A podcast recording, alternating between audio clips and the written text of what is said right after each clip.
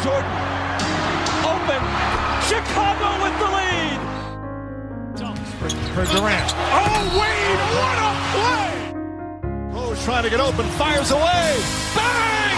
It's over. The Bulls win. James for the win. It's gone. LeBron James at the buzzer. Curry gets it. Fakes. Fires three-pointer. Καλησπέρα σε όλους. Είμαι ο Μάνος. Έχω μαζί μου το Χρήστο. Καλησπέρα. Και είμαστε επίσημα στην περίοδο που παρότι δεν υπάρχει μπάσκετ, οι συζητήσεις για το μπάσκετ παίρνουν φωτιά. Είμαστε στη free agency του NBA, στη free agency γενικά. Ανοίξαμε το Σαββατοκύριακο για την Ευρωλίγκα, είπαμε ότι να πούμε. Τώρα πάμε στα πιο αχανή ύδατα θα έλεγε κανείς. Γιατί εδώ δεν μιλάμε για δύο ομάδες αλλά για 30. Mm. Ε, θεωρείς θα έχουμε καλή free agency, ενώ ξέρεις, θα γίνουν αλλαγές, θα πάνε παίχτες από εδώ και από εκεί. Ας πούμε πέρσι στα δικά μου μάτια δεν ήταν πολύ σπουδαία. Κοίτα, η αλήθεια είναι ότι η αρχή, έτσι όπως έχει ξεκινήσει το πράγμα, φαίνεται ότι πάμε για κάτι πολύ μεγάλο και ενδιαφέρον, εκτός και αν έγινε το μπαμ στην αρχή και τώρα σβήνει σιγά σιγά το πράγμα, που δεν νομίζω, γιατί τα reports για τα rumors είναι πάρα πολλά, οπότε μου φαίνεται ότι θα έχουμε κάτι δυνατό. Mm, κοίτα, πιστεύω ο ελέφαντος στο δωμάτιο του, της free agency είναι το νέο CBA που υπογράφεται. Λέω υπογράφεται γιατί τώρα ουσιαστικά θα ξεδιαλύνουν λεπτομέρειες. Έχει συμφωνηθεί αλλά δεν ξέρουμε τι γίνεται. Και θα ισχύσει από την επόμενη σεζόν, όχι αυτή που μας έρχεται. Και οι ομάδες προετοιμάζονται για τα νέα regulation, τους νέους κανονισμούς.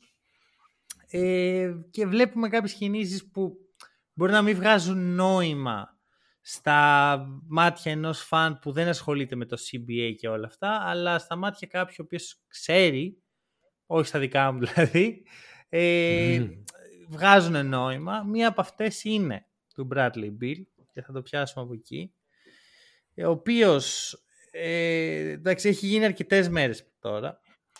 Δόθηκε ναι. στους Phoenix Suns. Τα ανταλλάγματα... Ο μοναδικός, ο μοναδικός παίκτης με no trade clause που γίνεται και ανταλλαγή. Όχι, έχει ξαναγίνει. Ο Καρμέλο Άντωνη, όταν ήταν στην, στους Knicks, είχε no trade clause και πήγε στην είχε ομάδα, no στην Oklahoma City. Δεν το θυμόμουν. Και υπάρχει ένα story, ρε παιδί που είναι ο Paul George και ο Westbrook στο camp της Team USA και ψήνουν τον Καρμέλο να, πει, να, να σπάσει το no trade clause για να πάει στο Oklahoma. Καλά πήγε. Τότε που όλοι νομίζαν ότι ο Oklahoma θα κάνει take over με τον Καρμέλο Άνδονη. και εγώ okay. το πίστευα να ξέρεις τότε.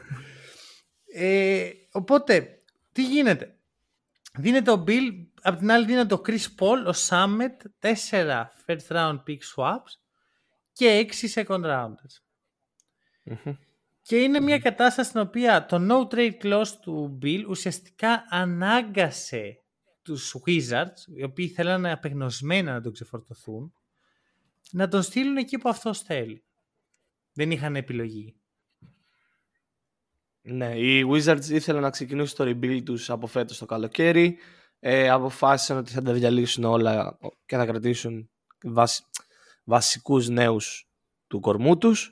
Ο Bradley Bill δεν χώραγε σε αυτό το πράγμα. Έγινε, έπρεπε να γίνει ανταλλαγή. Ε, το no trade clause είναι αυτό που τους πίεσε να τον δώσουν στη, να τον στείλουν στην Αριζόνα και στους Phoenix Suns. Ε, είναι λίγο αυτό που λέγαμε όταν έγινε και το no trade clause ότι είναι λίγο περίεργη η κατάσταση. Όταν υπάρχει αυτό και ο παίκτης αναγκάζει την ομάδα για το που θα γίνει ανταλλαγή. Ok, okay, συμφωνώ. Αν ο Damian Lillard ήθελε να γίνει ανταλλαγή αυτή τη στιγμή, θα πρέπει να συμφωνήσει με τους Blazers για το που θα σταλθεί, γιατί είναι ένας από τους πιο σημαντικούς παίκτες στην ιστορία τους και δεν θα μπορούσαν απλά να τον πετάξουν όπου θέλουν αυτοί. Όμως αυτό που έγινε είναι η άλλη άκρη. αποφάσισε ο Bill μόνο του που θέλει να πάει, αποφάσισε ποια θα είναι τα ανταλλάγματα. Και αυτό ένα ενδιαφέρον, μια ενδιαφέρουσα λεπτομέρεια είναι ότι αν ας πούμε οι Suns δίναν πάρα πολλά assets στο μυαλό του Bill, θα μπορούσε πάλι να κάνει βέτο το trade. Να πει ότι όπα, τώρα δεν θέλω να πάω στους Suns με αυτά που δίνουν. Αν π.χ. mm. δίναν τον Devin Booker, που προφανώς δεν θα δίναν τον Devin Booker, αλλά. Προφανώς. Αλλά καταλαβαίνω πώς το λες. Αυτό είναι ακραίο σαν σκέψη. Το... Και όταν είχε μπει το Notre Close, λέω, έλα μωρέ, σιγά. Ε, έτσι κι αλλιώς οι παίχτες τα κανονίζουμε τις ομάδες πλέον. Και ξαφνικά γύρισαν mm. τους δαγκώσει πολύ άσχημα. Βέβαια, αυτά τα swaps που πήρανε ε, μπορεί να είναι χρυσάφι, δηλαδή το swap του 28 και του 30. Οι Suns τότε ναι, είναι πολύ μετά. Είναι πολύ μετά. Είναι πολύ μετά. Οι Suns είναι σε φάση win now, οπότε δεν ξέρεις πώς θα εξελιχθεί όλο αυτό. Ε, το, το ενδιαφέρον με αυτά, μετά από αυτό το trade είναι ότι οι Suns μέχρι το 2031 ε, όλους τα first round picks είναι από swaps. Αυτά που έχουν. Που έχουν μείνει ναι, στο, ναι, ναι. στη φαρέτρα τους. Δηλαδή και είναι αυτά ανάμεσα σε αυτούς και στους Wizards λέω, είναι ο... έχουν υποθηκεύσει όλο το μέλλον μέχρι το 2030. Ναι, ναι. Τόσο Δώσαν τα ναι. πάντα για την Durant, τώρα δώσανε ό,τι είχαν και δεν είχαν για τον Bill για ένα fit που εγώ προσωπικά δεν θεωρώ ότι αξίζει αυτή τη θυσία. Δηλαδή... Είναι κάτι που συζητήσαμε και στο Twitter. Δεν το βλέπω το πόσο ταιριάζει αυτό το fit έχεις πρακτικά τρεις πάρα πολύ ταλαντούχους scorers. Όλοι μπορούν δημιουργικά να προσφέρουν κάποια πράγματα. Ε, δεν είναι κακή δημιουργή, αλλά κανένας δεν είναι facilitator. Οπότε το ναι. βγάζεις αυτό από τη μέση. Ε, κανένας δεν είναι defensive stopper. Ο Booker είναι πλέον, θα πω, θετικός στην άμυνα αλλά όχι defensive stopper. Ο Duran είναι ok, είναι average, ο Bill είναι κακός. Αλλά, ναι. ξέρεις, το, το σύνολο δεν είναι πολύ καλό. Και το κυριότερο είναι ότι έχουν ακόμα λιγότερο βάθος πλέον. Μια ομάδα που ήδη είχε τρομερά θέματα σε αυτό το τομέα. Ναι, αν, όταν ξεκίνησαν τα playoff και βλέπαμε τους Suns στις πεντάδες των φαβορή και όλα αυτά για το πρωτάθλημα, ε, ένας βασικός άξονας που είπαμε ότι έχουν θέμα και ότι δυσκολεύουν τα πράγματα για τους Suns σε αυτό το κομμάτι ήταν το βάθος τους ε, και ανταλλάξαν τον έκτο παίκτη τους μέσα εισαγωγικά και τον βασικό τους point guard για να πάρουν έναν σκόρερ όπως είπες, έναν παίκτη που βοηθάει επιθετικά όταν χρειάζεται σκοράρισμα αλλά νομίζω ότι είναι αρνητικό στην άμυνα δεν είναι καν ότι δεν είναι καλός αμυντικός είναι αρνητικό στην άμυνα mm. ε, γιατί δεν είναι, δεν είναι ότι είναι απλά κακός αμυντικός, αλλά έχει το μέγεθος και μπορεί να το καλύψει κάπως. Είναι κοντός. Δεν, είναι, δεν το θέλει κιόλας να παίζει άμυνα. Ε, και πώς να τον κατηγορήσει κανείς όταν αυτά τα πόσα χρόνια καριέρας έχει ζήσει στο NBA ήταν στις Washington Wizards, έτσι. Ναι, που βέβαια πέρυσι το καλοκαίρι ο ίδιος ο Μπίλ επέλεξε να υπογράψει με τους Wizards. Δηλαδή mm. δεν θα κάτσω να τον λυπηθώ ότι α, ήταν okay. φυλακή και τέτοια. Είχε πέρσι την επιλογή, ήταν unrestricted free agent. Μπορούσε να, πάει όπου ήθελε. Αλλά mm. επέλεξε να πάρει το μεγαλύτερο δυνατό συμβόλαιο. Σωστό, και μιλώντα για αυτό, οι Wizards, οι, συγγνώμη, οι Suns έχουν για αυτούς τους τρεις και τον DeAndre Ayton έχουν δεσμεύσει για την επόμενη χρονιά 164 εκατομμύρια δολάρια. Μιλάμε, είναι, αυτοί οι τρεις μόνο είναι 30 εκατομμύρια, συγγνώμη, 4, 30 εκατομμύρια πάνω από το salary cap της Λίγκας. Mm. Τέσσερις παίχτες. Ναι. και πρέπει να χτίσουν και βάθος. Νομίζω ότι αν δεν έγινε πέρυσι το να φύγει ο Aiton, ε, θα, νομίζω ότι αυτή τη στιγμή θα το αναγκαστούν να το κάνουν οι Suns με κάποια ανταλλαγή ώστε να, βρουν, να, να έχουν κάτι παραπάνω από 3,5 παίχτες. Σύμφωνοι. Και εγώ αυτό πιστεύω ότι θα κάνουν. Το θέμα μου είναι τι παραπάνω μπορούν να πάρουν για τον Νέιτον πέρα από τον Τζαβέιλ Μαγκή ας πούμε. Γιατί κάπου εκεί ναι. βλέπω την αξία του Aiton δεδομένου ότι έχει ένα από τα χειρότερα συμβόλαια στο NBA. Σωστό αυτό. Ε, κοίτα, δεν ξέρω κατά πόσο τι μπορούν να πάρουν σε ποιότητα. Ξέρω ότι μπορούν να τον κάνουν δύο ή και τρεις παίχτε. Γιατί αυτή τη στιγμή μιλάμε ότι οι Suns έχουν ανάγκη παίχτε. Δεν έχουν. Έχουν μεγάλη έλλειψη βάθους. Οπότε. Αναγκαστικά πρέπει να πάνε σε κάτι που να είναι λύση δύο-τριών για τον Aiton. Παίχτες rotation όμως. Δηλαδή θα, αυτοί οι τρεις παίχτες, οι δύο παίχτες, θα είναι παίχτες Ναι, οι δύο. που θες να έχεις το playoff rotation σου; Ή Νομίζω, θα είναι μέτρη που οριακά είναι, θα είναι επίπεδου Landry Summit που έπαιζε αλλά ήταν σαν να μην έπαιζε; Νομίζω ότι οι Suns δεν έχουν την επιλογή να διαλέξουν. Την, δεν έχουν την δυνατότητα να διαλέξουν εδώ πέρα. Θα πάρουν ό,τι βρουν λες. Ε, Προφανώς είναι αναγκασμένοι δηλαδή στον πάγκο τους αυτή τη στιγμή έχουν εμένα. Όχι, Εσείς θα Ε, ήσουν οριακά. πολύ εντάξει γι' αυτό το roster. Ναι, ισχύει, θα ήμουν και ο 8ο παίκτης. ε, έχουν έλλειψη, έχουν μεγάλη έλλειψη και νομίζω ότι δεν έχουν τη δυνατότητα να διαλέξουν αν θέλουν ε, δύο ή τρεις stars, ξέρω εγώ, ή δύο ή τρεις ε, ρολίστες σε άλλη ομάδα θα παίζαν τρία λεπτά, εδώ θα Ναι. παίξουν 15. Το επέλεξαν, το, το κάνανε αυτό στον εαυτό τους. Εγώ σκέφτομαι θα μιλήσω με τους Brooklyn Nets με τη λογική Πάλι. ότι η Nets είναι μια ομάδα που δεν έχει τα picks της. Άρα δεν την πειράζει να γίνει καλύτερη. Βέβαια δεν ξέρω αν γίνει σε καλύτερος με τον Aiton. Ε, δηλαδή δεν έχω καταλάβει. Γιατί στο Suns Νο- το value του νομίζω- είναι αρνητικό οριακά. Δεν, δεν προσφέρει τίποτα. Νομίζω ότι μετά από αυτό που έγινε το Μάρτιο, οι Nets δεν θα σηκώνουν το τηλέφωνο στο, στους Phoenix Suns. Τις κοροϊδέψαμε τώρα. Ναι, τε- Κάτσε να μην γυρίσουν. ναι, δεν τους ξα... Τι θέλει να επιστρέψει τον Durant; Ε, δεν γίνεται. Θα, Συγγνώμη, θα συγγνώμη. αγχώνονται κάθε βράδυ. Δεν έχεις δίκιο, έχεις δίκιο. Μπορεί να νομίζω ότι βρήκαν κάποιο παραθυράκι στο συμβόλαιο του Durant. Ναι. Ε, θεωρώ πως οι Suns- Και εντάξει, το, το χειρότερο για τους Suns θα έρθει όταν θα πρέπει να κάνουν επέκταση στο Booker. Θα έρθει όταν θα γίνουν hard cap. Γιατί είναι αναπόφευκτο να γίνουν hard cap έτσι όπως έχει πάει το πράγμα.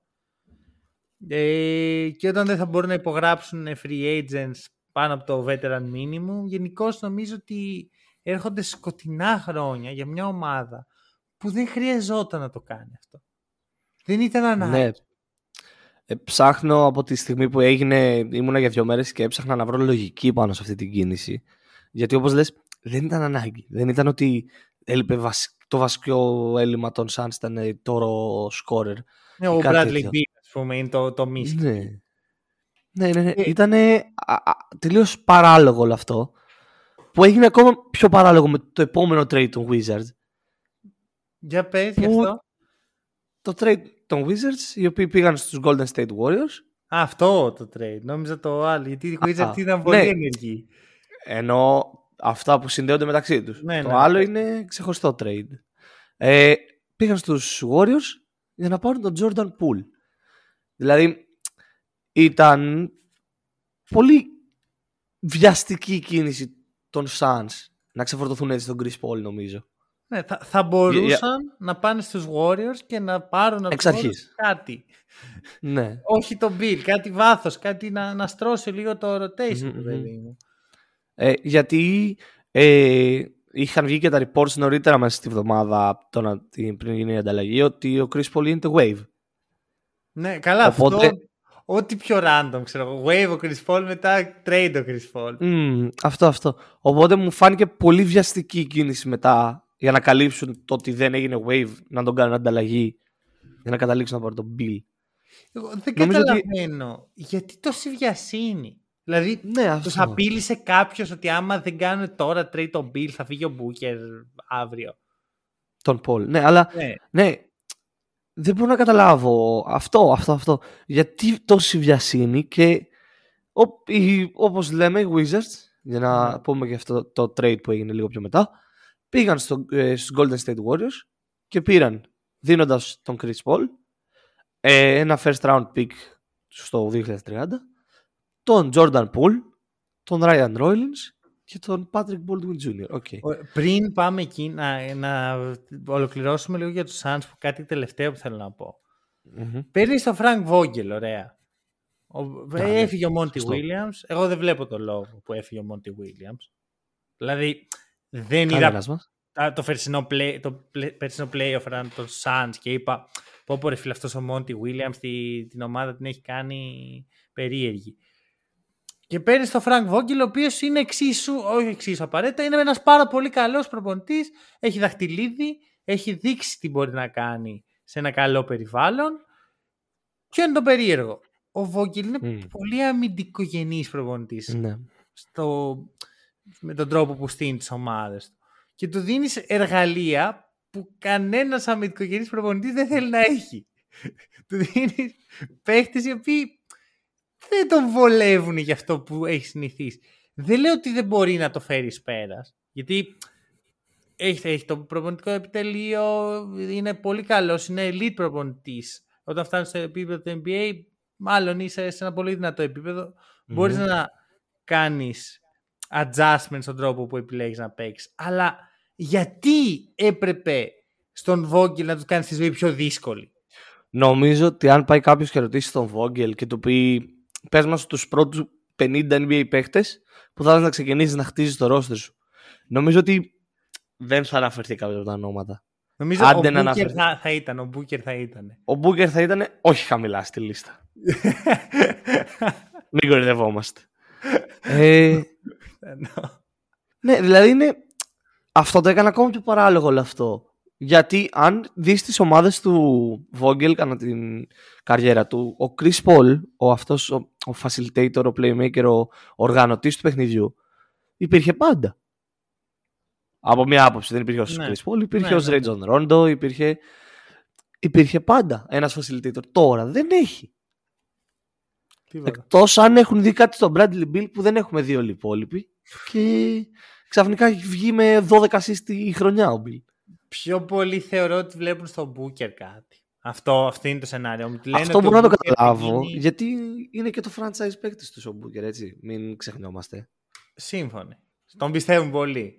Ναι. Θέλω να δω ο Booker τι μπορεί να κάνει με αυτό. Δηλαδή, α, πόσο step up μπορεί να κάνει στην περίσταση. Σίγουρα δεν είναι αυτή τη στιγμή στο μυαλό μου οι Suns contenders για τον χρόνο. ναι. Το- Ούτε το εμένα. παίρνω από Πραγματικά νωρίς. είναι, είναι πολύ δυνατό take, αλλά όντως όταν είναι τόσο παράλογο όλο το fit και ακόμα γίνεται πιο παράλογο και με τον προμονητή, δεν μπορώ να καταλάβω πώς μπορεί να θεωρηθούν contender. Ωραία. Μίλα για ε, CP3 στους Warriors.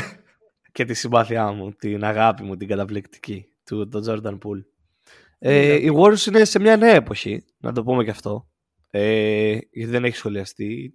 Ε, έφυγε ο Bob Myers ναι. από GM τους, ε, ανέλαβε ο Mike Dunleavy, ε, μια μεγάλη ιστορική αλλαγή θα έλεγε κάποιος. Ο Μμμ. Bob Myers ήταν από τους πιο επιτυχημένους GMs στα ανά τα χρόνια του NBA. Ε, βέβαια, Ε, ελάχιστη ναι. εξίσου. Αυτό εννοώ, Ναι. α- ανά τα χρόνια.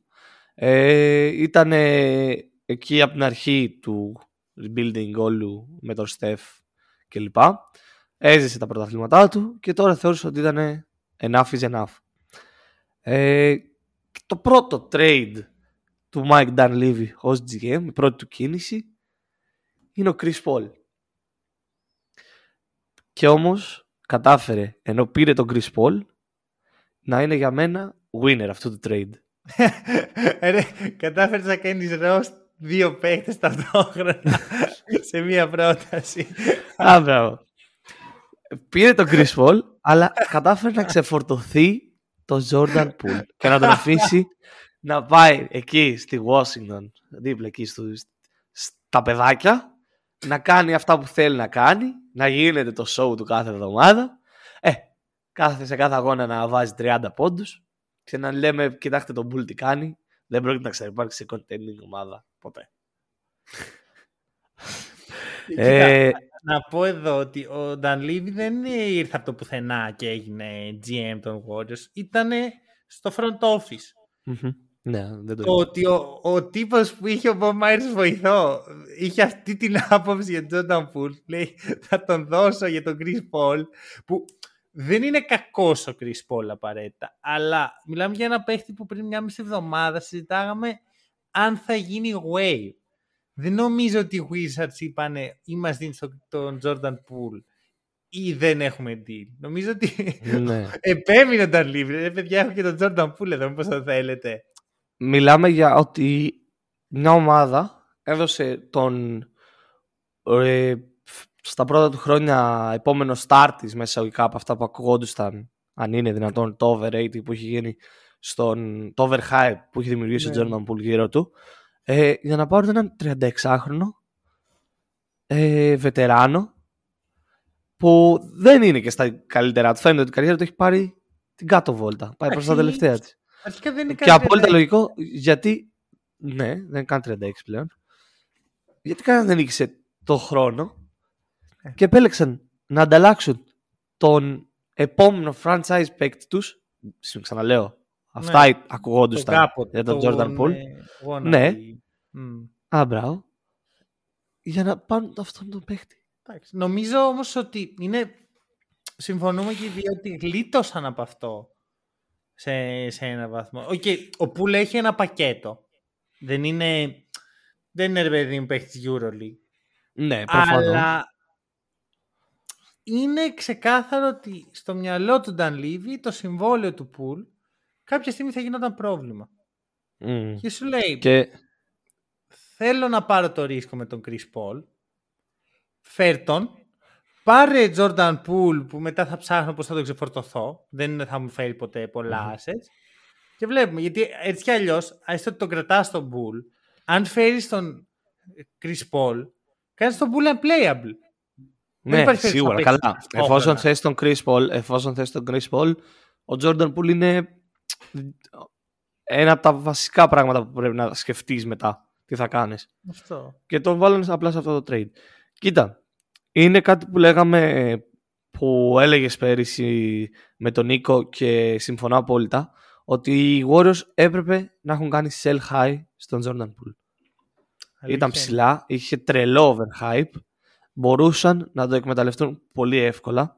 Παρότι δεν είμαστε σε κατάσταση που οι GMs του NBA επηρεάζονται από το hype ενός παίκτη ή κάτι τέτοιο.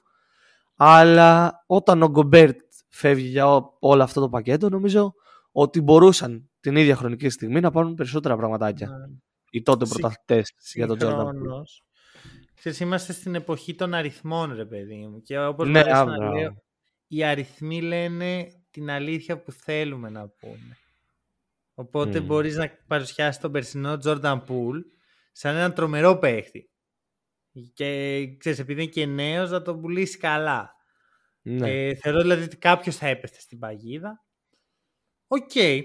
ok. Ε, ας προχωρήσουμε. Γιατί Μμμ. βασικά να μιλήσουμε λίγο για το fit του Chris Paul αν και θεωρώ πως θα έχουμε πολύ χρόνο γι' αυτό. Ναι, Ε, νομίζω θα συζητηθεί αρκετά το Chris Paul. Δίνει ένα layer στην επίθεση των Warriors παραπάνω. σιγουρα Δεν είναι στο prime του, προφανώς. Δεν είναι ρίσκο σε τι κατάσταση θα είναι, αν μπορεί στα play-off ο Chris Paul να είναι αυτός που ήταν και να προσφέρει ενεργά και τα σχετικά και να μην είναι εκεί πρόβλημα στην άμυνα πλέον. Μιλάμε ότι θα πρέπει να παίζει πολύ χρόνο στα playoff ο Chris Paul, γιατί και ο Steph Curry δεν είναι 25. Μμμ.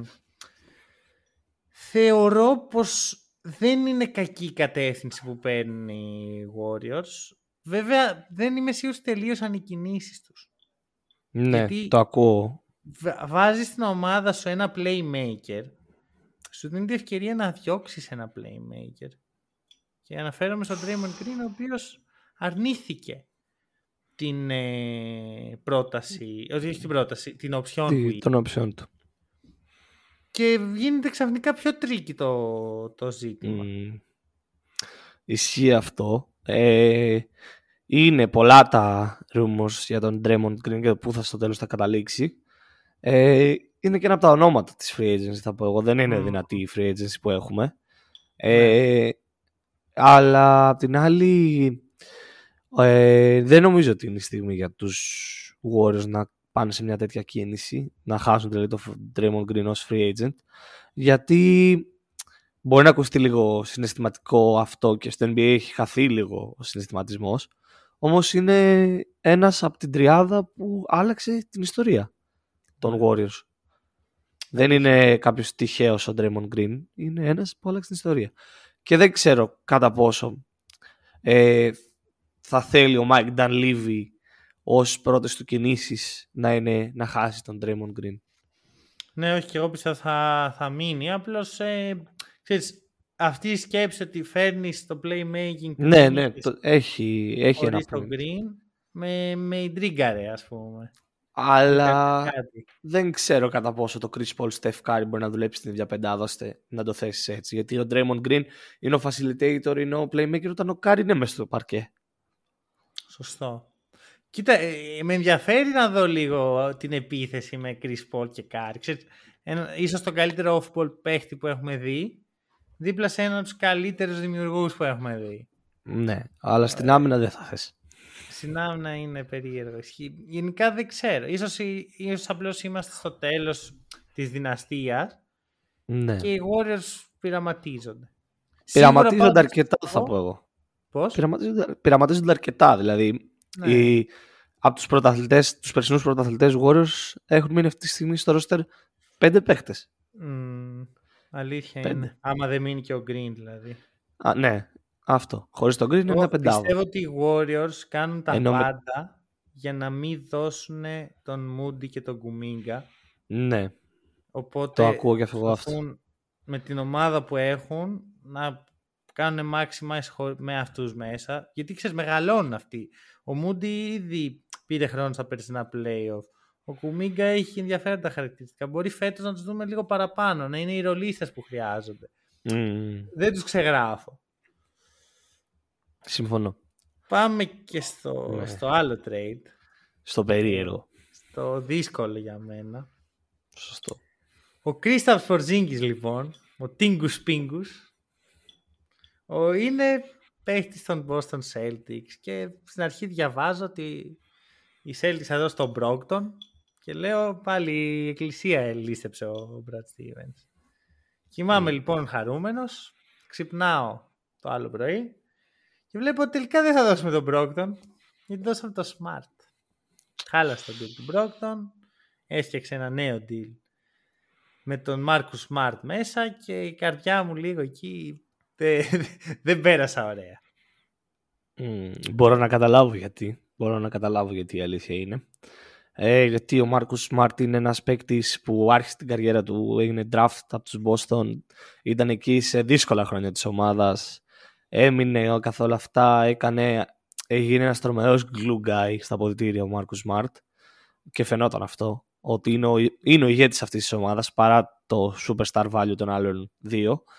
Ε, αλλά είναι αυτό που είπα πριν, ότι στο NBA οι συναισθηματισμοί τελειώνουν, από ό,τι φαίνεται. Και κανένας δεν σκέφτηκε τον άμοιρο, τον Marcus Smart και τον έστειλε, τον έστειλε στα δύσκολα, στα βαθιά. Εντάξει, θα, θα μιλήσουμε γι' αυτό. Εντάξει, για μένα είναι πονάει ρε παιδί μου, γιατί ξέρεις, ο Smart ήταν ο rookie των Celtics τη χρονιά που έβλε... άρχισα να βλέπω τη regular season του NBA. Δηλαδή ήταν πολύ, πολύ έντονο. Ε, καταλαβαίνω τη λογική του trade. Θεωρώ όμως ότι, ξέρεις, είναι μεγάλο το ρίσκο. Όχι ότι είναι τόσο παιχταράς ο Smart που είναι αναντικατάστατος. Απλώς σίγουρα η ισορροπία που υπήρχε στα αποδητήρια θα αλλάξει. Μπορεί Ναι. να πάει προς το καλύτερο, μπορεί να πάει και προς Ναι. το χειρότερο. Και γι' αυτό λέω ότι είναι ρίσκο. Ναι, είμαι, έχω ξαναπεί, είμαι ένας τύπος που τον Μάρκο Σμαρτ δεν τον έχω σε πολύ υψηλή μπασκετική αξία. Το έχουμε ξανασυζητήσει αυτό. Ε, σε πολύ υψηλή μπασκετική εκτίμηση. Όμως φαινόταν ξεκάθαρα ότι μέσα στα αποδητήρια είναι αυτός που μιλάει, είναι αυτός που είναι όπως είπα πριν ο ηγέτης αυτής της ομάδας. Ε, από την άλλη δεν ξέρεις πώς μπορούν να νιώθουν οι άλλοι δύο σου, οι stars σου με όλο αυτό το, το value που είχε μέσα στα αποδητήρια ο Smart. Αυτό δεν μπορούμε Ναι. να το ξέρουμε τι γίνεται πίσω από τις πόρτες. Έτσι είναι. Εμείς λέμε για αυτό που φαίνεται και φαινόταν ότι ο Smart είναι ο ηγέτης της ομάδας, είναι ο glue guy, είναι αυτός που θα κάνει τα αστεία τα, με στα αποδητήρια, τα πρώτα, που θα φτιάξει όλο το κλίμα όταν η ομάδα είναι down, που θα Ναι. τους ξυπνήσει όταν είναι σε ένα 3-0 και θα αρχίσει να τους ανεβάζει. Παραδείγματα τα Βέβαια. φετινά βλέπω. Εδώ έρχεται το άλλο κομμάτι. Δηλαδή, μου υποτίθεται ότι ο Smart φέρνει ένα tough mentality στη φάση, έτσι, mental, mental toughness. Ένα χάσι. Είδαμε όντως τους Celtics στα περσινά playoff, τα, τα playoff που περάσανε, να έχουν mental toughness. Και το λέω εγώ που, ξέρεις, ήθελα να μείνει ο Smart, αλλά πρέπει να δούμε και τις δύο πλευρές. Ότι όταν μιλάμε για κάτι τέτοιο, άμα δεν Ναι. βγαίνει, αν δεν το βγάζει η ομάδα, εκτός αν είναι τόσο weak οι Celtics, που θα πάνε ακόμα χειρότερα. σε Καλά. αυτό το τομέα. Αν ε, το mental toughness τους εξαρτάται κατά πόσο θα το προσφέρει ο Porzingis, ε, τα πράγματα Εντάξει. δεν είναι ωραία. Ρε παιδί μου, δεν είναι ο Πορζίνκης. Εντάξει, δεν ξέρεις τώρα. Η αλήθεια Δεν, μπορώ, είναι ότι δεν όχι, έχουμε γιατί δει δεν, ποτέ. έχει- δεν τον έχουμε δει ποτέ. σε- Είναι σωστό, σωστό. σε μια ομάδα που διεκδικεί, που πάει για ραν, που κάνει τα, τα σωστά πράγματα. Σωστό είναι αυτό, η Βγαίνει αλήθεια είναι. μάλλον από την καλύτερη σεζόν της καριέρας του, αλλά σε μια ομάδα πολύ κακή, Την πιο υγιή, θα πω εγώ, που είναι εξίσου σημαντικό με το αν ήταν η καλύτερη του ή όχι. μπράβο, μπράβο ακριβώς, ε, πάντα υπάρχει το, το concern για τον τραυματισμό. Βέβαια Μμμ. το ότι έχει βάθος η Βοστόνη βοηθάει την κατάσταση αυτή. Μμμ, μμμ. Ε, χαίρομαι που δεν δώσανε οι Celtics τον Robert Williams γιατί πιστεύω ότι άσχετα με το πώς θα χρησιμοποιηθεί φέτος που θεωρώ ότι έχει ενδιαφέρον το δίδυμο Porzingis Williams θεωρώ όμως ότι έτσι κι αλλιώς ε, πρέπει να είναι στα long term πλάνα της ομάδας μαζί με Tatum και Brown Συμφωνώ, συμφωνώ. Κοίτα, ε, έχει πολύ ενδιαφέρον το πώς θα εξελίχθηκαν ένα trade talks ώστε να καταλήξουμε σε αυτό. Αλλά νομίζω ότι ο Porzingis ε, είναι ένας unicorn. Α, Ε, ο, ίσως από τους πρώτους του NBA που ε, αυτό τον χαρακτηρίζει. Ε, το μέγεθός του, η ικανότητά του με την μπάλα στα χέρια, η ικανότητά του στο shoot. Οπότε η, είναι μια κίνηση που εν- εντυπωσιασμού θα πει κάποιος, προσφέρει εντυπωσιασμό Μμμ. στους υπόλοιπους. Αλλά απ' την άλλη νομίζω ότι οι Celtics είναι η μόνη contending ομάδα που είχαν τη δυνατότητα να βάλουν αυτό το ρίσκο να πάρουν τον Porzingis για πρώτη φορά σε contender ομάδα Ισχύει. λόγω του βάθους τους. Λόγω του Ισχύει. βάθους τους. Και όχι, είναι και το versatility που έχουν σαν ομάδα. Μμ, σωστό. Δι- Και ότι φέρνει κάποια πράγματα στην άμυνα ο Πορζίνγκης που πρέπει να τα καλύψεις. Δεν είναι κακός Μμ. αμυντικός, αλλά έχει συγκεκριμένα χαρακτηριστικά. Ε, όταν έχεις Tatum, Brown, έχεις δύο καλούς guard defenders, έχεις τον Horford, έχεις τον Robert Williams, είναι πιο εύκολο.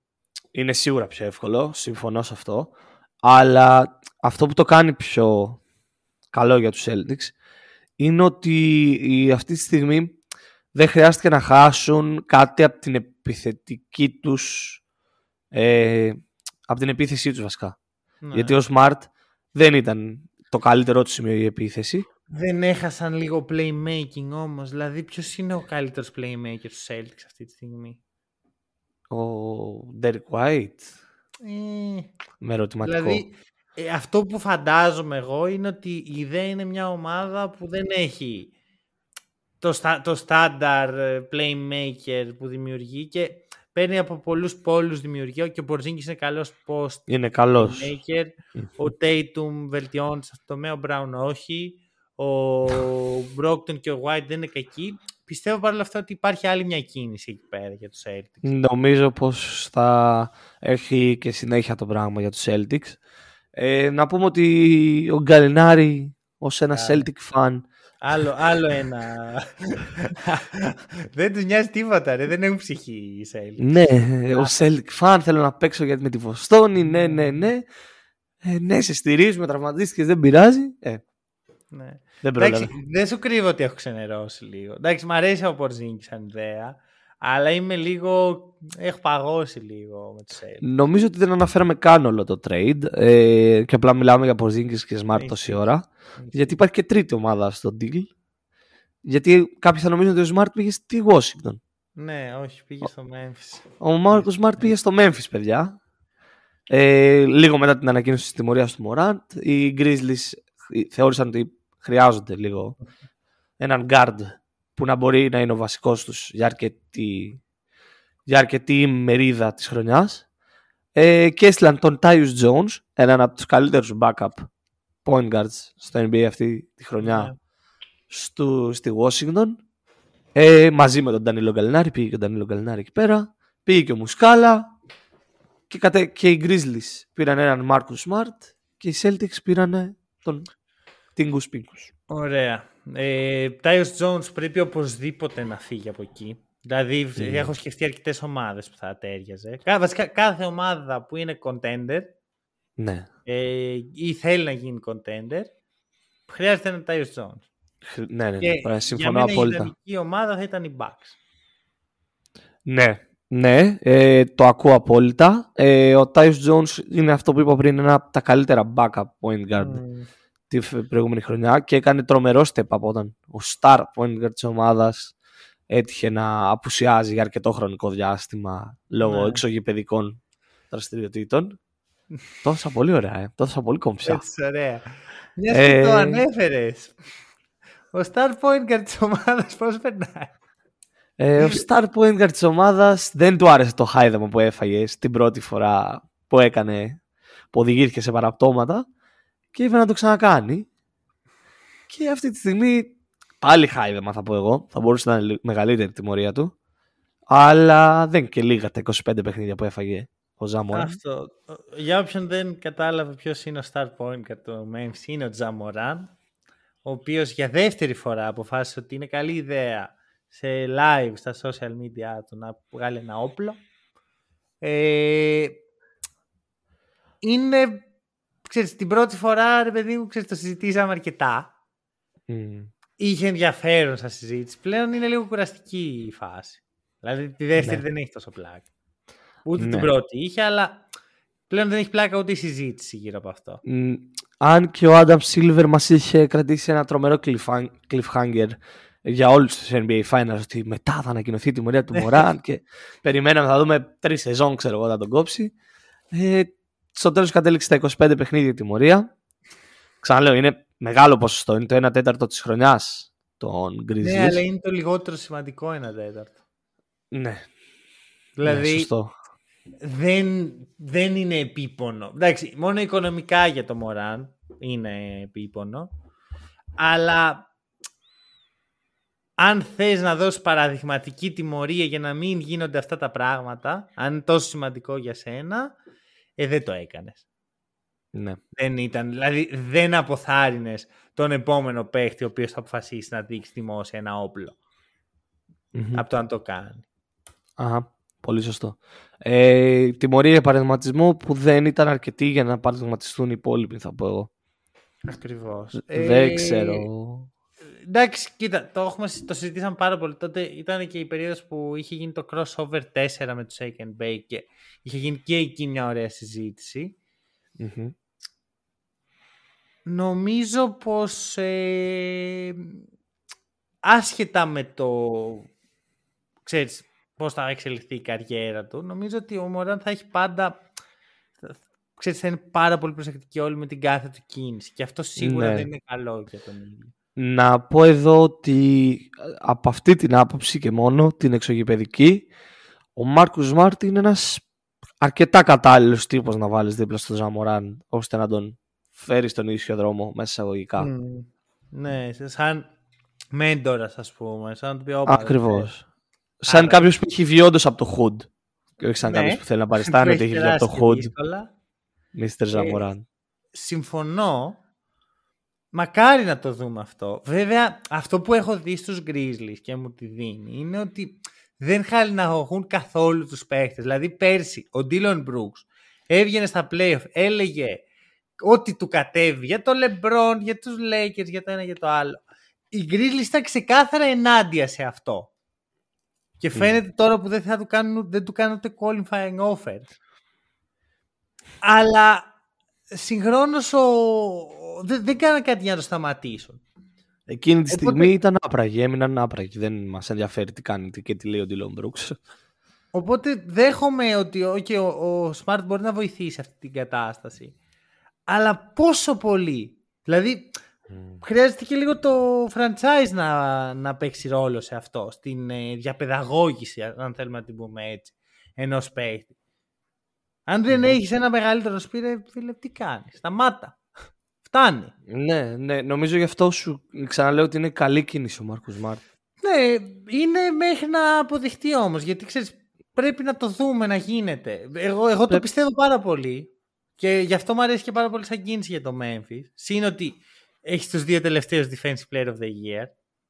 Μμμ. Καλό. Καλό. Ναι. Ε, Και θα τέριαζε και ένα γκομπέρ εκεί το, εδώ που τα λέμε. Πουθενά δεν θα ταιριάζει ένας, ντε- ένας Γκόμπερτ. Εκεί μπορεί και να τέριαζε. Ξέρεις, με το ρόλο που έχει ο Steven Adams, ας πούμε. Ναι, έχει ένα, έχεις ένα point ότι κάπου θα... Αυτό. Και κάπου μόνο θα και να κόλλαγε. το δει. Ότι όλοι οι defensive player of the year είναι μαζί. Οπότε φτιάχνεις σίγουρα μια καλή άμυνα. Ίσως φτιάχνεις και ένα περιβάλλον για να επιστρέψει ο Μωράν. Σίγουρα έχεις ένα παίχτη να τον καλύψει μέχρι να επιστρέψει.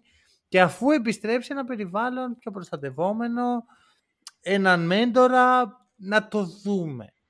Τα έβαζα τα Mm. λεφτά μου στο Τζα Μωράν, στα stocks του και, και όσον αφορά τη δημόσια εικόνα του και όσον αφορά το, την αγωνιστική εικόνα του, όχι.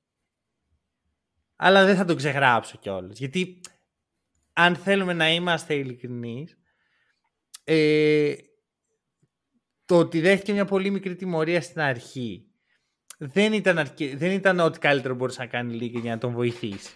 Εγώ αυτό Ναι. καταλαβαίνω. Φυσικά είναι ενήλικας άνθρωπος, έτσι. Δεν μιλάμε μάνα- για κανένα ναι. παιδάκι. Μιλάμε για έναν τύπο που ζει το όνειρό του και ζει το όνειρο του 90% των ανθρώπων που ξεκινάνε να παίζουν μπάσκετ. Δηλαδή, ε, Είσαι σίγουρος είναι... ότι αυτό είναι το όνειρό του; Καλά. Μήπως το όνειρό του ήταν να γίνει ράπερ και να είναι στο hood; Ok. Κατάλαβες Δεν πώς είναι το λέω. κάποιος που αναγκάστηκε να παίζει μπάσκετ. Δεν είναι ψηλός. Όχι δεν ρε είναι ότι- παιδί μου, απλά σου λέω ότι λες ότι το όνειρό του ήταν αυτό. Εγώ σου λέω ότι με τη συμπεριφορά του δίνει το ακριβώς αντίθετο. Το όνειρό του Συμφωνούμε. Ωραία. Ζει το όνειρο του, των παιδιών που ξεκινάνε να παίζουν μπάσκετ. Ε, ακριβώς. Μπορεί όμως να μην ζει το δικό του όνειρο και αυτό να τον οδηγεί σε αυτά τα πράγματα. Ναι, αλλά απ' Το την Memphis άλλη. Είναι μια περιοχή που έχει πολύ στενές σχέσεις με τους rappers και με το culture αυτό και μπορεί αυτό να τον μπερδεύει λίγο τον Τζα.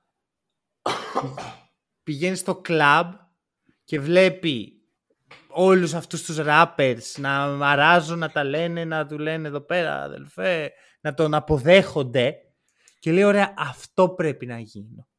Ναι. Αλλά μιλάμε για έναν. κάτι που έχει υποθεί αρκετές φορές όσον αφορά τους αθλητές. Μιλάμε για ένα πρότυπο μικρών παιδιών.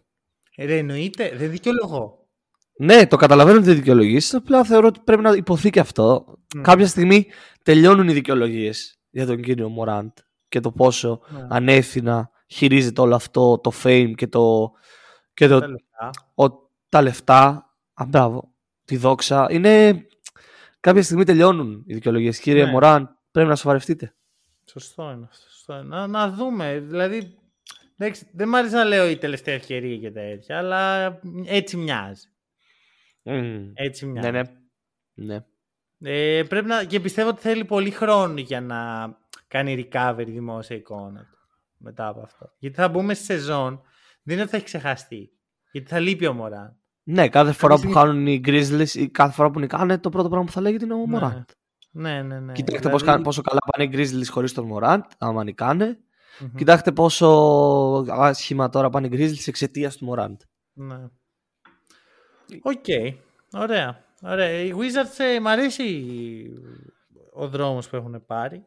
Τα διαλύσαν. Ναι. Είναι μάλλον το χειρότερο roster στο NBA αυτή τη στιγμή. Μάλλον.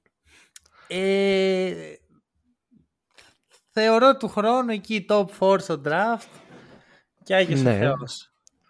Ε, κοίτα, έχουν, μ' άρεσε πάρα πολύ το draft που έκαναν οι Wizards, που κατέληξαν, ποιοι κατέληξαν στο roster τους. Ε, θυμά, αν θυμάμαι καλά Κουλιμπαλί Κουλιμπαλί, νομίζω ο Μπροτζιάνσκι, και ε, Βούκτσεβιτς. ναι. Μια χαρά. Μια χαρά. Οκ.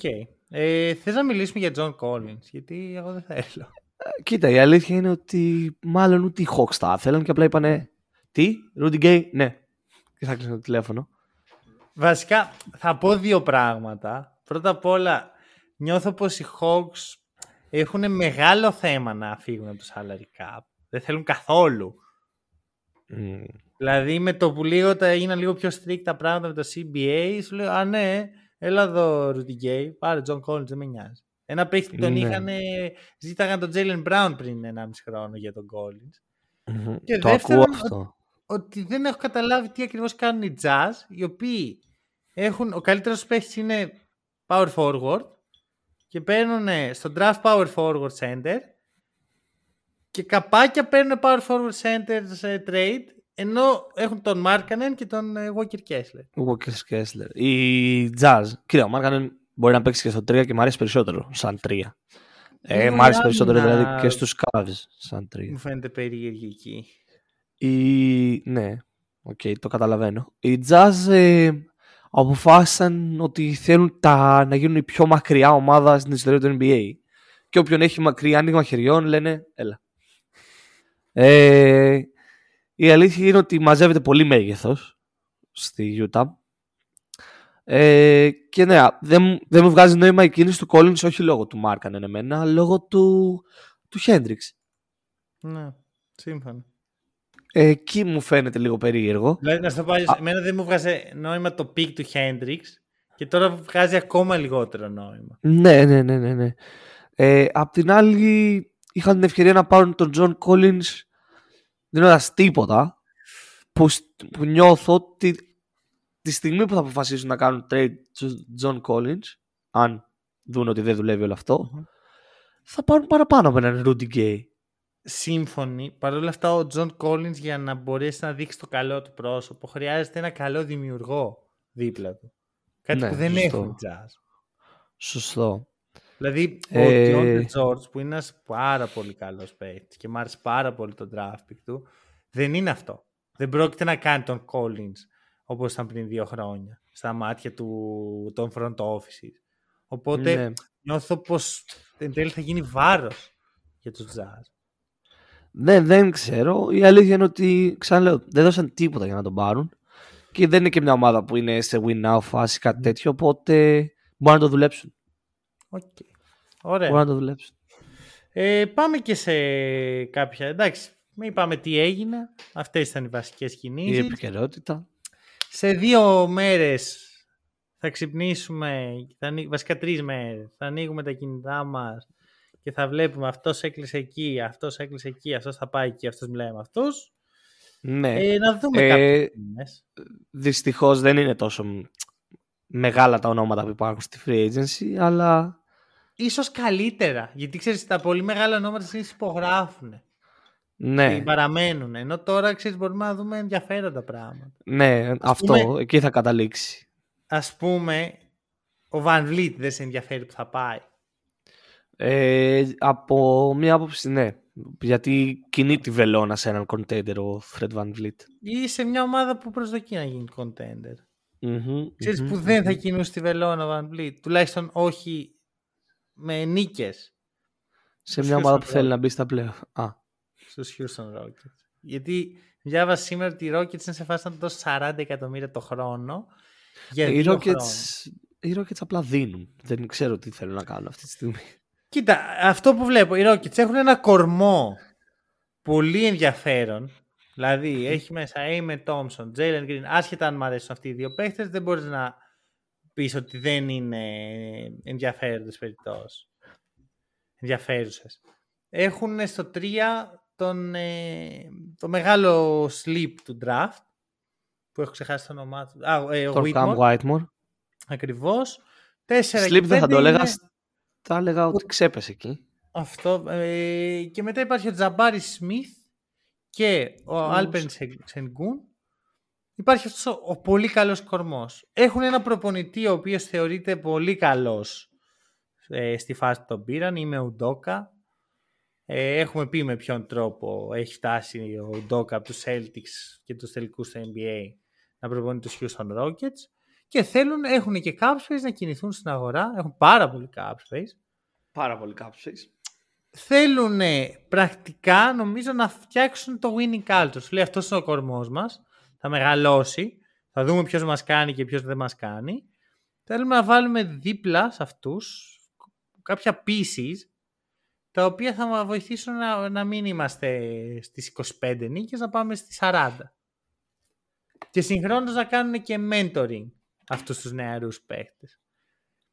δεν το θεωρώ παράλογο σαν σκέψη. Δεν, φαίνεται, δεν μου φαίνεται τρομερό. Σίγουρα δεν με εμπνέει πολύ ο κορμός τους γι' αυτό. Γιατί δεν θεωρώ ότι αυτός ο κορμός είναι αυτό που χρειάζονται. Και χρειάζεται μια ομάδα για να mm. πρωτάθλημα. Αλλά έχει ενδιαφέρον το ότι σου λέει πάμε να κερδίσουμε. Εντάξει, καλά ήταν οι δύο χρόνια αποτυχία. Ναι, δεν ξέρω κατά πόσο αυτός ο κορμός που είπες έχει την δυνατότητα να μπει τώρα σε win now. Win now σε φάση όχι να πάρουν το πρωτάθλημα, να, να αρχίσουν να μπουν play Δεν νομίζω αν, αν, ότι υπάρχει, ότι είναι έτοιμος αυτός ο κορμός για μένα τουλάχιστον. Άμα βάλεις όμως μέσα τον ε, Van Vliet και τον Middleton. Εκεί αλλάζουν τα πράγματα. Αυτό έτσι νομίζω. Αυτή είναι η ιδέα θεωρώ. Ναι, το ακούω. Αλλά απ' την άλλη είμαι και της άποψης ότι πρέπει να δίνουν χρόνο οι, τα franchises και να μην πιέζουν καταστάσεις και ειδικά περισσότερο χρονικές καταστάσεις. Ε, οπότε δεν ξέρω τι μπορεί να γίνει στο Houston. Ειδικά με την άποψη ότι με το τόσο cap space που έχουν, του χρόνου τα ονόματα της free είναι μεγαλύτερα. Που θα μπορούσαν να ναι. χτυπήσουν. Αυτό δεν είναι ψέμα. Βέβαια, ξέρεις, Τι να μου προσθέσουν και ένα ταλέντο από τον draft ακόμα. Ξέρεις τι, τα σκέφτομαι όλα αυτά και τώρα μου στο μυαλό Harden. Που άμα πάρουν τον Harden δεν ισχύει τίποτα από όλα αυτά. Γιατί ο Harden είναι ένας παίχτης που δεν βοηθάει στην εξέλιξη των παιχτών. Ναι. Στην πραγματικότητα. Δεν βοηθάει στην του σίγουρα. Δεν, δεν νομίζω ότι θες τους πιτσιρικάδες σου δίπλα στο Harden να μαθαίνει τα κόλπα του Houston. Ναι. Ωραία. Και οπότε, αν πάρουν τον Harden, τέλειο όλα αυτά είναι για το τίποτα. Mm, Όντως. Όντως, όντως. Ήταν ένα rebuild που απλά φέραν. Κοίτα, απ' την άλλη, το Houston έχει ένα μαξιλαράκι. Ποιο είναι αυτό; Τα picks του Brooklyn. Σωστό. Σωστό. Μπορεί να πάνε όλα κατά διαόλου και να βρουν και παιχταράδες σε ανύποπτο χρόνο. Αν και το Δύο... Brooklyn φτιάχνει κάτι που θα φέρει νίκες. Ναι, δεν νομίζω ότι θα γίνει τόσο κακή ομάδα. Ναι, αλλά δεν, δεν τους παίρνει και να γίνουν κακή ομάδα. Αυτό. Δεν, δεν θα είναι top 10 τα picks, ας πούμε.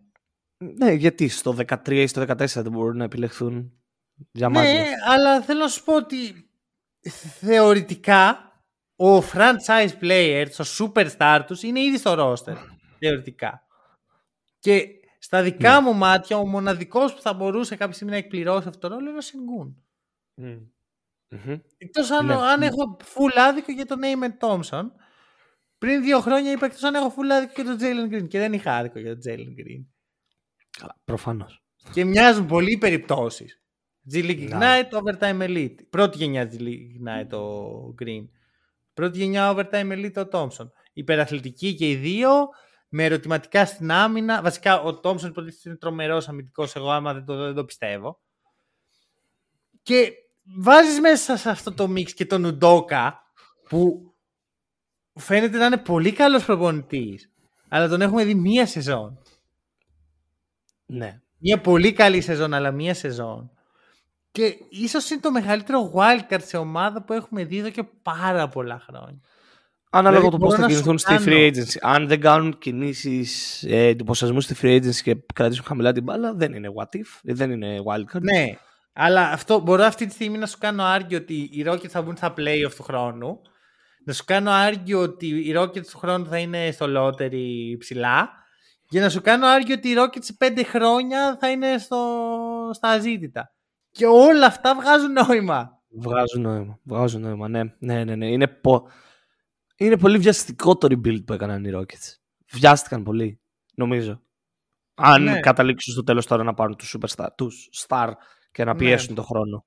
Κοίτα, Αν το πάνε ήρεμα, Εμένα η ιδέα του ότι δίνω δύο χρόνια συμβόλαιο στο Van Fleet για να μου φτιάξει το culture μου αρέσει.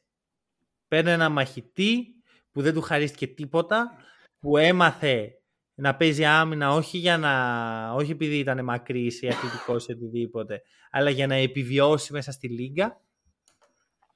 Από την άλλη, το να πάρεις το Harden είναι το ακριβώς αντίθετο. Είναι κυριολεκτικά ο αντίθετος παίκτης από το Van Vliet. Mm, σε αυτά τα θέματα. Οπότε, ναι.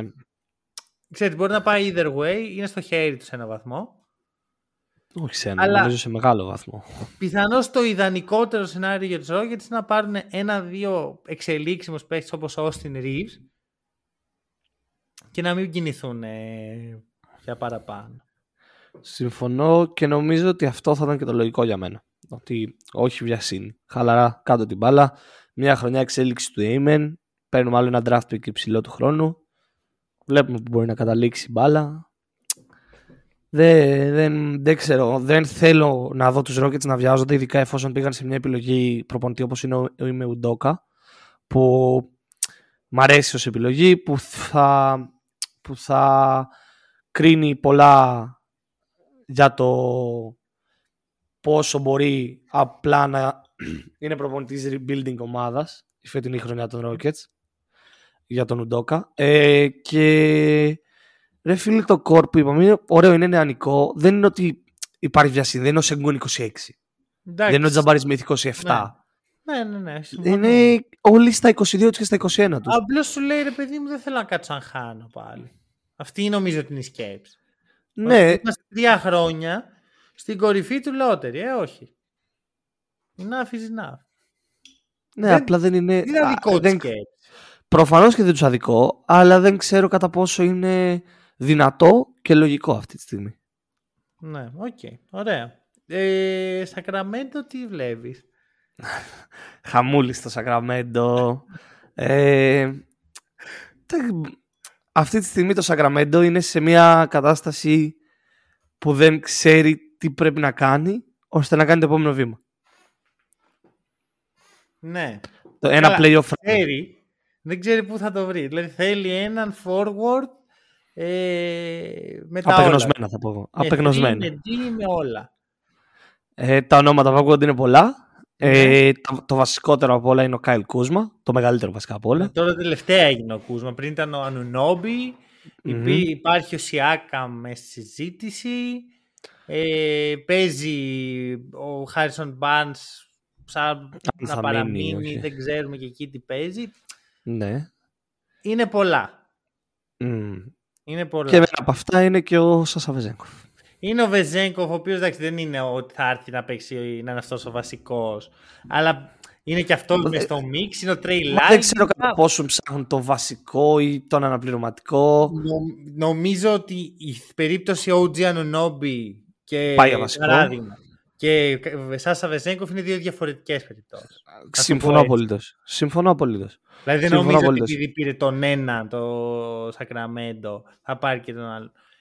Αυτό που σκέφτομαι εγώ είναι ότι αν κρατήσει και τον Barnes και πάρει κι άλλον έναν εκεί γίνεται λίγο πιο δύσκολο για τους... ε, Εγώ νο- νομίζω ότι υπάρχουν, είναι δύο τα tires εδώ πέρα. Μμμ. Το ποιος θα, θα αποφασίζουν θα είναι ο βασικός τους forward. Κούζμα, Ναι. Ανουνόμπι, Σιάκαμ, κλπ, αν εμφανιστεί κάποιος άλλος. Που μου έκανε και εντύπωση δηλαδή που ο Collins έφυγε τόσο εύκολα και αναίμακτα χωρίς να ακουστεί τίποτα. Καλύτερα.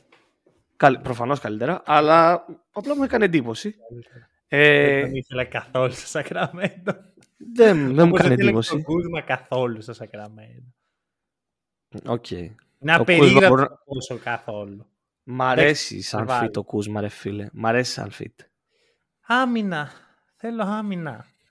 Χρειάζομαι Δεν άμυνα. θέλουν, δεν θέλουν αυτοί, δεν θέλουν να Θέλω παίξουν εγώ, δύσκολα, αυτό ρε. είναι. Μα ρε εσύ, δεν γίνεται τη μία να μου λες πάω για OG Anunobi, να με ψήνεις, να λέω πω πω το τέλειο feed και μετά από τρεις μέρες να διαβάζω ο Κάιλ Κούσμα. Δεν γίνεται, δεν, είναι, δεν έχουν σχέση αυτοί οι παίχτες. Οκ, Μμ. καλές σεζόν ο Κούζμα στους Wizards. Γι' αυτό είπα για το Sacramento ότι δεν ξέρει ακριβώς τι θέλει αυτή τη στιγμή. Νομίζω δεν ξέρει τι μπορεί να πάρει αυτό είναι. Γιατί δεν έχει πάρα πολλά assets να δώσει για τον OG. Σωστό. Και είναι Καλά. ακριβώς παίχτη. Τι θα Οκ, δώσει; ε, Γιατί κοίτα, Fox, Σαμπόνις είναι un- ε, untouchable. Ο Και Χουέρτερ Μέρι. και ο Monk πιστεύω ότι δεν θέλουν να τους δώσουν.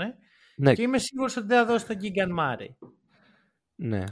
Β- Με αυτή τη συνθήκη δεν γίνεται πολύ πιο δύσκολη. Σίγουρα, Mm, σίγουρα, για τον σίγουρα. Ε, Το πιο πιθανό για τον OG Ananobi θα ήταν ένα sign and trade ε, με τον ε, Harrison Barnes, αλλά στην ουσία και είναι... αυτό ε, σαν, οι, οι Raptors δεν τον κάνουν τον Barnes. Ναι, οι Raptors όμως δεν είναι win now. Δεν μπορούν Ακριβώς. με αυτό το roster να πάνε. Σε rebuild θα πάνε. Ναι, αλλά τι να τον κάνουν τον Barnes. Τι rebuild να κάνουν. Εκτός άμα υπάρξει three-way trade. Ναι. Mm. Κατάλαβες που το πάω, ρε παιδί μου, ότι γίνεται. Καταλαβαίνω. Γίνεται όντως περίεργο. Και για τους Kings το τι θα δώσουν για να πάρουν κάποιον. Ε, δεν ξέρω. Τα ονόματα στη free agency δεν είναι. Ε, δεν είναι αυτά που θέλουν το pool βασικά ναι. για τους Kings. Είναι πολύ ελλειπής η θέση των forwards στη free agency. Ναι. Εγώ νομίζω ότι το καλύτερο που έχουν να κάνουν είναι να, περιμένουν. Ναι, δηλαδή μην βιαστούν με κούσμα. Ναι. Δεν υπάρχει λόγο. Ας Αυτό που είπαμε πριν και για τη Γιούτα. Ότι η βιασύνη δεν, πάει σε, δεν οδεύει σε καλές επιλογές. Έχουν μια καλή ομάδα. Έχουν χρόνο. Κάνε resign τον Barnes με ένα καλό deal. Κάνε ε, κίνηση για Βεζέγκοφ. Ξέρω ότι δεν θα αρέσει τους φίλους του Ολυμπιακού, αλλά για τους Kings είναι πολύ λογική κίνηση. Mm. Ο οποίος Βεζέγκοφ μετά υπάρχει και άλλη σκέψη ότι μετά ένα συμβόλαιο μπορώ να δώσω για να πάρω τον OG Anunobi, να πάρω τον Pascal Siakam. Mm. Κράτα και τον και πιο, πιο ποθητό για τα άλλα front offices από τον Trey Lyles. Σίγουρα, σίγουρα. Οπότε δεν ξέρω, έχει, έχει ψωμάκι η φάση του Sacramento. Δεν ξέρω. Κοίτα, βασικά ξέρεις ποιο είναι το θέμα με τους Kings. Ωραία. Φέτος έπεσα στην παγίδα. Ωραία, τους λατρεύω πλέον. Ωραία, είμαι. Εμπλέκομαι συναισθηματικά με τις κινήσεις του Σακραμέντο. Ξέρω όμως, επειδή δεν ξεκίνησα να παρακολουθώ NBA χθες, ότι έχουν έναν από τους χειρότερους ιδιοκτήτες στη Λίγκα. Ωραία, έχει κάνει ελεηνά πράγματα. Είναι ο τύπος που απέλησε τον Μάικλ Μαλόν επειδή είχε ένα losing streak η ομάδα ενώ έλειπε ο Cousins. Ενώ έλειπε Οπότε ο δεν του έχω καμία εμπιστοσύνη να κάνει τις σωστές κινήσεις και να βγάλει τα λεφτά από την τσέπη και να τα ρίξει στο τραπέζι. Όσο και να πανηγυρίζει, όσο και να πατάει το beam και όλα αυτά. Light beam, ναι, ναι, ναι. Δεν του έχω εμπιστοσύνη. Γιατί έχουμε δει τα τελευταία τρία χρόνια όσο υπάρχει το hack and roll. Πάρα πολλές ομάδες που κάνουν μια καλή σεζόν λέμε, Όπα, επιτέλους ξύπνησαν αυτοί και μετά τα διαλύουν όλα. Mm.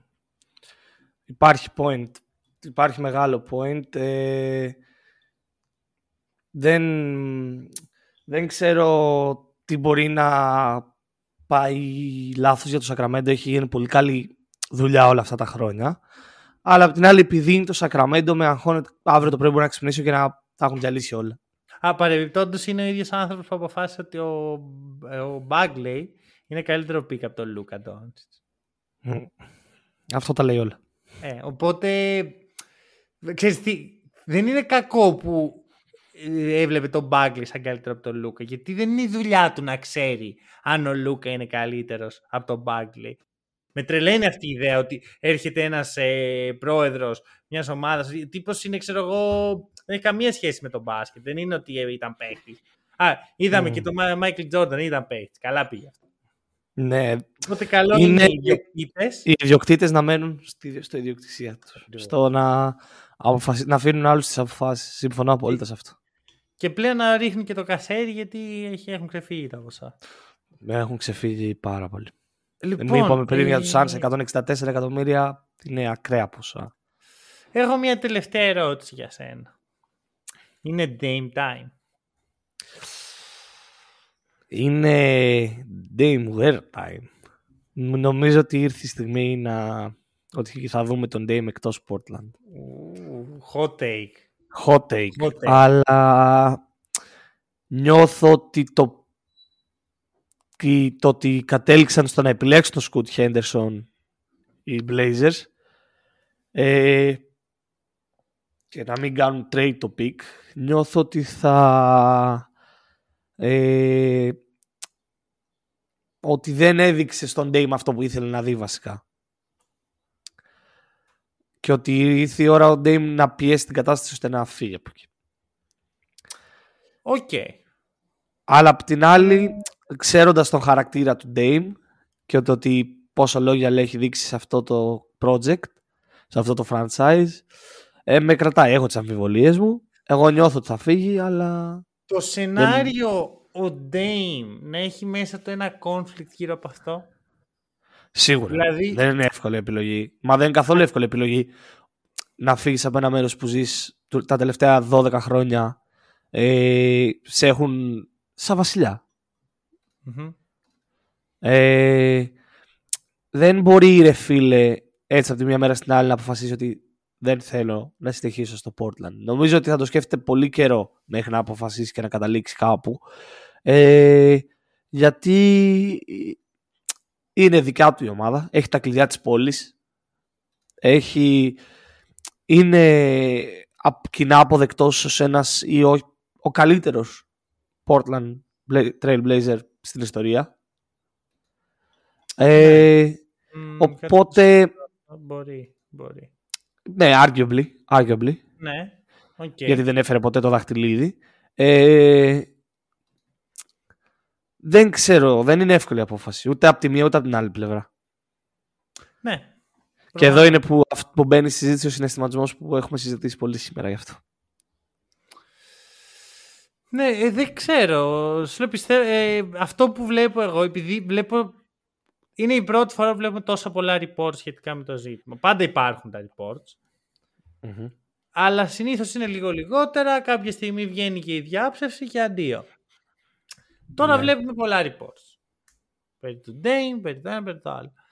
Πιστεύω ότι αυτό υπάρχει ένα conflict στο μυαλό του Dame. Ότι από τη μία βλέπει ότι μεγαλώνει. Βλέπει ότι οι Blazers δεν μπορούν να το κάνουν αυτό που θέλει. Ναι. Και σου λέει, οκ, ε, τι κάνω εδώ.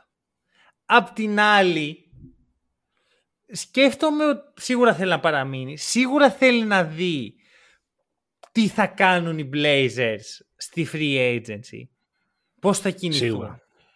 Δεν είναι Αλλά- τυχαίο που ακούγεται ο Draymond Green.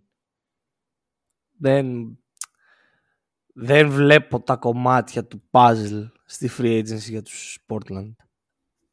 Συμφωνώ. Βέβαια, άμα βάλεις μέσα και ότι έχουν ένα από τα πολύ δυνατά asset που είναι ο Σκουτ Χέντερσον. Γιατί, οκ, διάλεξαν τον Σκουτ. Όποιος και να έχει αυτό το pick, τον Σκουτ θα διάλεγε. Ναι, να αν πας αυτό στους είναι. Raptors και τους πεις παιδιά, δίνω Σκουτ, φέρτε εδώ πέρα assets, φέρτε OG Anunobi και Gary Το ότι Trent Jr. κατέληξαν στον Σκουτ δεν σημαίνει το ότι ήταν επιλογή τους. Νομίζω ότι ή θα- έπρεπε να έχουν κάνει trade νωρίτερα το pick, εφόσον κατέληξαν στο να το έχουν, ε, αναγκαστικά Αυτό. έπρεπε να πάρουν το Σκουτ. Ε, και μπορεί να μην είδαν ποτέ μια πρόταση που να τους κάνει να πούνε: OK, αυτό, με αυτό χτίζουμε, ρε παιδί μου. Βέβαια, μ. μετά υπήρχε το σενάριο ότι οι, θέλαν οι Blazers τον ε, Μπαμ Αντεμπάγιο. Αυτή είναι η πρόταση. Δηλαδή πήγαν στο Σχίτ και του λένε: Παιδιά, πάρτε εδώ πέρα το pick. Στους Heat μόλις έχουν παίξει τελικούς NBA. Και τους λένε: Πάρτε το pick, φέρτε Μπαμ Αντεμπάγιο. Δηλαδή, άμα αυτοί, αυτές είναι οι αξιώσεις τους, προφανώς και δεν θα, βρω- δεν θα γίνει trade το pick. Δε- μ, μπορούσα νομίζω ότι να γίνει ένα trade. Δηλαδή οι Pelicans δεν νομίζω ότι δεν θα άκουγαν κάποια πρόταση. Κοίτα, υπήρξε το, ότι, υπήρξε το σενάριο ότι οι Pelicans πήγαν για το δεύτερο pick και δίνουν και Zion. Αυτό, Σύμφωνα με αυτό, reports. Αυτό, αυτό ρε φίλε. Δεν- Δηλαδή πώς κατέληξαν οι Pelicans να πούν το 2 ή τι. Καλά. Ε, θα ήταν μετά πολύ φάνη αν κατέληγαν να πάρουν το τρίτο pick και να δίνουν τον Zion στο Portland και η Charlotte αποφάσιζε ότι να πάρει τον Scoot. Ναι. Αλλά Αλλά να Πώς σου κάνω γίνει- εγώ μια ερώτηση. Πάνε ρε φίλοι οι Blazers, δίνουν το pick, παίρνουν το Zion, είναι πανευτυχείς. Zion Lillard σημαίνει πρωτάθλημα; μάλλον ένα, με άλλο ένα asset δίπλα τους. Τον Jeremy Grant.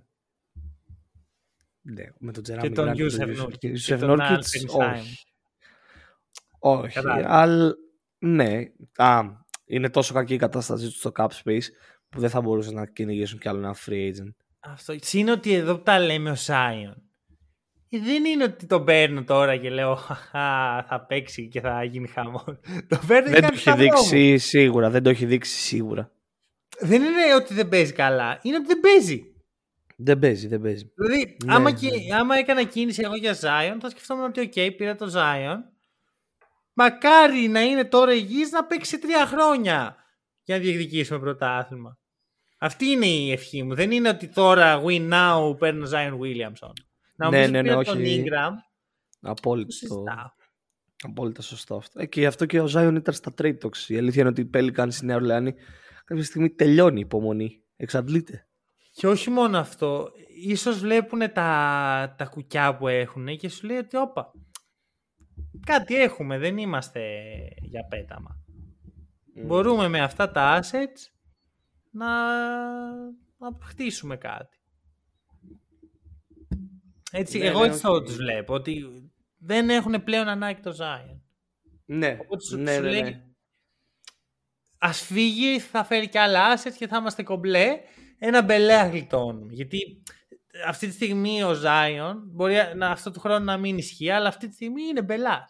Δεν θα Ναι. ήθελα να είμαι στο front office της ομάδας που έχει το Zion. Πρέπει να είναι πάρα πολύ αγχωτικό. Θα έλεγε κάποιος ότι ο Ζάιον είναι ένα έξτρα βάρος στους Pelicans αυτή τη στιγμή. Λοιπόν. Ε, οπότε, δώσε ένα ποσοστό να φύγει ο Λίλαρντ. Ε, 55, Κατά τη γνώμη σου. 55-45. Να μείνει ή να φύγει. Να φύγει. Οκ. Λοιπόν, γιατί νομίζω ότι θα μείνει; Είναι μεγάλο δίλημα, δεν είναι κάτι απλό. Ναι. Είναι όντως. λέω- Πιστεύω και ο Dame έχει αυτή τη συζήτηση με τον εαυτό τους. Του λέει, ναι, «Φίλε, ναι, ναι, προφανώς. Προφανώς. Τι να κάνω, να μείνω, να φύγω. Έχω πει ότι θα μείνω εδώ, αλλά μ, πάμε έτσι. Ναι. ναι, δεν ξέρω. Δεν ξέρω που μπορεί να Ωραία. καταλήξει ο Λοιπόν, Λουάνα. Νομίζω το κλείνουμε εδώ. Μμμ. Ε, θα υπάρξει επιπλέον podcast την Τετάρτη που θα έχουμε δει τις πρώτες κινήσεις. Ε, τι- θα έχουμε δει τις σε εισαγωγικά μεγάλες κινήσεις και θα είμαστε εδώ αναβδομάδα όλο, όλο τον Ιούλιο για να μεταφέρουμε τα νέα. Ε, δεν μας γλιτώνετε. Ευχαριστούμε πολύ όσοι μας ακούσατε. Τα λέμε σύντομα.